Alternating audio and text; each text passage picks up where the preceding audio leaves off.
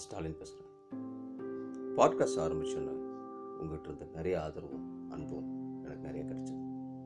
நிறைய positive vibes என்ன பண்ணலாம்? எப்படி ஸ்டார்ட் பண்ணலாம்? அப்படின்னு ஒரே யோசனை. கொஞ்சம் குழப்பம். இப்படிலாம் இருக்கு. ஆனால் முதல்ல முடிவு பண்ணது என்னென்னா நான் படித்த நாவல்கள் இதெல்லாம் சிறுகதைகளாக சொல்லணும்னு தான் ஆசைப்பட்றேன். ஆசைப்பட்டேன். அதனால தான் நாவல்கள் சிறுகதைகளாய் அப்படின்னு சொல்லி டைட்டில் வச்சுருக்கேன். நாவல்கள் எந்த மாதிரி நாவல்கள்? கிரைம் நாவலா பல் சுவை நாவலா இல்லை எந்த மாதிரி? எந்த மாதிரின்னு கிடையாது. எனக்கு பிடிச்ச நான் படித்த நான் மெய்மறந்த ஒரு சில நாவல்களை முதல்ல ஸ்டார்ட் பண்ணுறேன் நீங்கள் சஜஷன்ஸ் கொடுங்க. கேட்டுட்டு உங்களுக்கு பிடிச்ச நாவல்களும் சொல்லுங்கள் அதையும் பண்ணலாம். முயற்சி பண்ணுறேன் நாவல்கள். எப்போ எனக்கு அறிமுகமாச்சு? நைன்டிஸில் தான் நாவல்கள் எனக்கு அறிமுகமாச்சு. ஏன்னா நான் நைன்டிஸ் கிட்ஸ் எஸ் தொண்ணூறுகளில் டிவி கிடையாது. இருந்துச்சு. நடுத்தர வர்க்க குடும்பத்தில் டிவிகள் அதிகமாக கிடையாது. ஒரு தெருவுக்கு ஒரு டிவி அந்த மாதிரி தான் இருக்கும். அதுவும் பார்த்தீங்கன்னா புதன்கிழமை சித்திரகா இருக்கும். வெள்ளிக்கிழமை ஒளியும் ஒளியும் இருக்கும். ஏதாவது இந்த ராமாயணம் ஞாயிற்றுக்கிழமைகளில் ஒரு அரை மணி நேரம் கார்ட்டூன் போடுவோம். அதை பார்க்குறதே பெரிய விஷயம். பர்மிஷன் வாங்கிட்டு கெஞ்சி வீட்டில் அங்கே போய் தயங்கி ஒரு ஓரமாக உட்காந்து பார்த்துட்டு வரணும். கிரிக்கெட் எப்பாவது நடக்கும்? நைன்டி சிக்ஸ் வேர்ல்டு கப் நடக்கும்போதெல்லாம் ஒரு பெரிய வீட்டில் ஒரு ஐம்பது அறுபது பேர் உட்காந்து மேட்ச் பார்த்த ஞாபகங்கள்லாம் இருக்கு நீ. இந்த காலகட்டத்தில் விளையாட்டு தவிர வேறு எந்த பிரதான பொழுதுபோக்கும் கிடையாது. அதை தாண்டினா கை கெட்ட தூரத்தில் இருந்தது புத்தகங்கள் தான். புத்தகங்கள் எங்கள் வீட்டுக்கு எப்படி வந்துச்சு? பொழுதுபோக்குறதுக்கு எதுவும் இல்லை அப்படிங்கிற காலகட்டத்தில். எனக்கு இதை அறிமுகப்படுத்தினதே என்னோட அண்ணன் தான். எனக்கும் எங்கள் அண்ணனுக்கு ஒரு ஆறு வயசு வித்தியாசம். நான் ஸ்கூல் படிக்கும்போது அவர் காலேஜ் போயிட்டார். அவரோட நண்பர்கள்ட்டும் அவர் பாட்டுக்கு சுற்றிட்டு இருப்பார் ஜாலியாக ஆனால் பாடல்கள் எல்லாமே அவர் தான் அதிகமாக அறிமுகப்படுத்தினது. டேப் ரெக்கார்டர் இருக்கும் ஏதோ கேசட்ஸ் ரெக்கார்ட் பண்ணி கொண்டு வருவார். வரும்போது புக் ஒன்று கொண்டு வருவார். ஏதாவது ஒரு புக் இருக்கும். நாவல்கள். இந்த மாதிரி. கிடைச்சதெல்லாம் படிப்போம். ஆமாம் சிறுகதை நாவல்கள் வார இதழ்கள் இந்த மாதிரி. ஆனந்த விடன் அறிமுகமானது அந்த காலகட்டத்தில் தான்.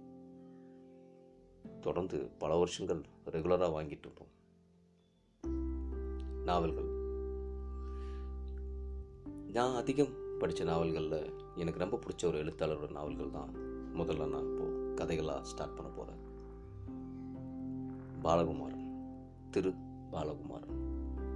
ஒரு வெள்ளை தாடி வச்சுட்டு கண்ணில் ஒரு ஒளியோட ரொம்ப ஃபாஸ்ட்டாக பேசுவார். ஒரு இன்டர்வியூஸில் நீங்கள் கேட்டிங்கன்னா தெரியும். பார்த்துருந்தீங்கன்னா தெரியும்.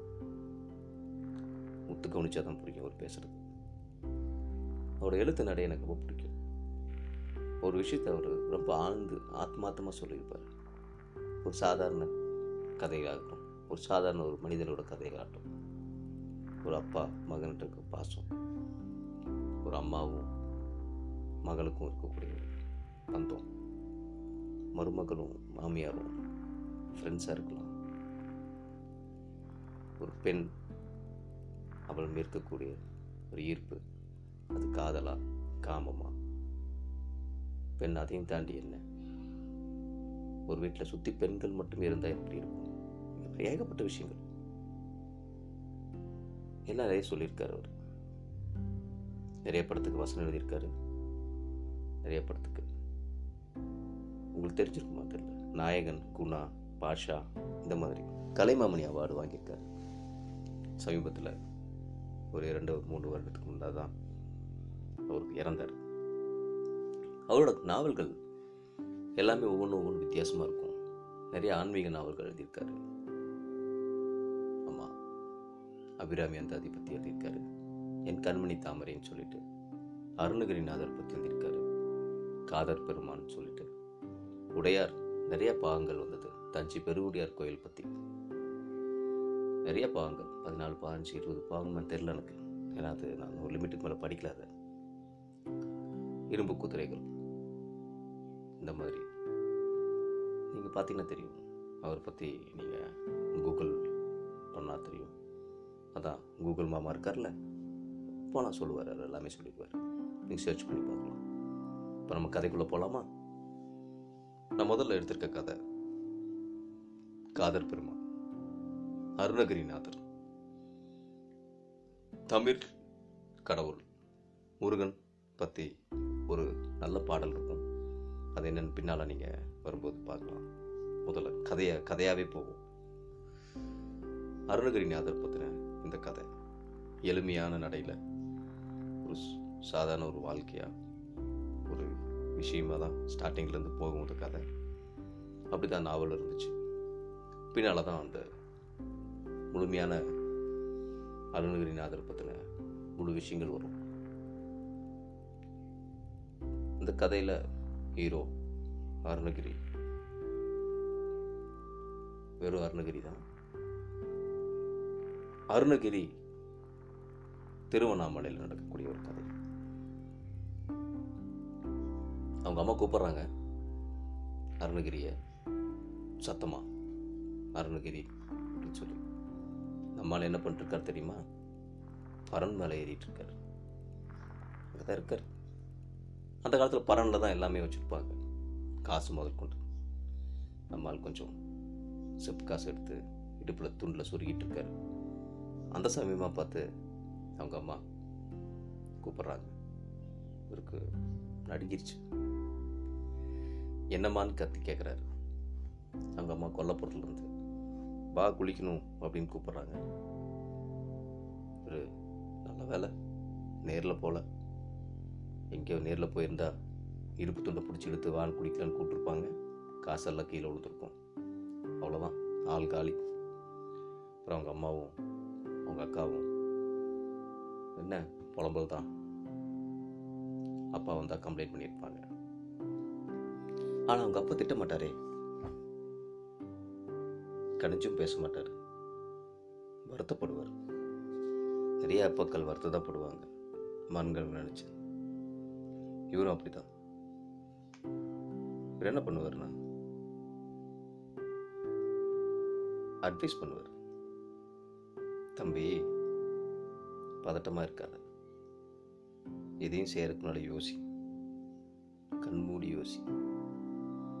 உள்ள இருக்க உன் குரலை கேளு. அப்படிலாம் சொல்லுவார். நம்ம அருணகிரி அது கை கட்டி நின்று கேட்டு ஒரு புன்னகை செய்வார். எப்பவுமே அப்பாக்கள் அட்வைஸ் பண்ணும்போது நம்ம சிரிச்சுக்குவோம். ஆமாம் ஏன்னா அழகாக இருப்பாங்க அட்வைஸ் பண்ணும்போது. அதட்டும் போது தான் கொஞ்சம் கஷ்டம். கடைசியாக அவர் ஒன்று சொல்லுவார் நீ நல்ல பையன்டா உனக்கு எல்லாம் புரியும். போ அப்படிம்பார். அதே தான் அருணகிரிட்டி சொன்னார். அதோட அந்த குற்றம் பிடிச்சது பாப்பா குளிச்சு கூப்பிட்றாங்க.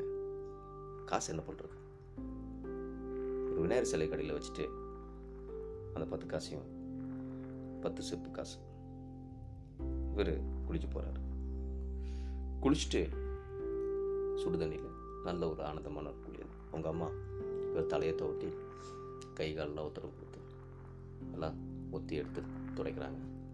கால் துடைக்கும் போது அவங்க அம்மா கேட்குறாங்க காலில் வலி இருக்கா? அப்படின்னு. அருணகிரிக்கு இடது காலை விட வலது கால் கொஞ்சம் உத்து பார்த்தா தான் தெரியும் அந்த வித்தியாசம். அப்படி பார்த்தாலும் காலில் ஆணியான்னு தான் கேட்பாங்க. ஊனன்னு தெரியாது. அவங்க அம்மா அவரோட வலது கையை தொடச்சிட்டு அந்த கையை கண்ணில் ஊற்றிக்குவாங்க எப்பவுமே. அவரோட வலது கையில் ஆறு விரல் இருக்கும். அந்த ஆறாவது விரலும் நல்லா நம்ம மடக்க முடியும் நீட்ட முடியும். அந்த மாதிரி தான் இருக்கும்.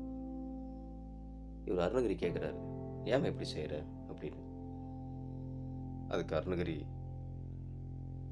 நல்ல புள்ள. படிப்புலையும் கட்டிக்காரன். அம்மா மேலேயும் அக்கா மேலேயும் பிரியமாக இருக்க.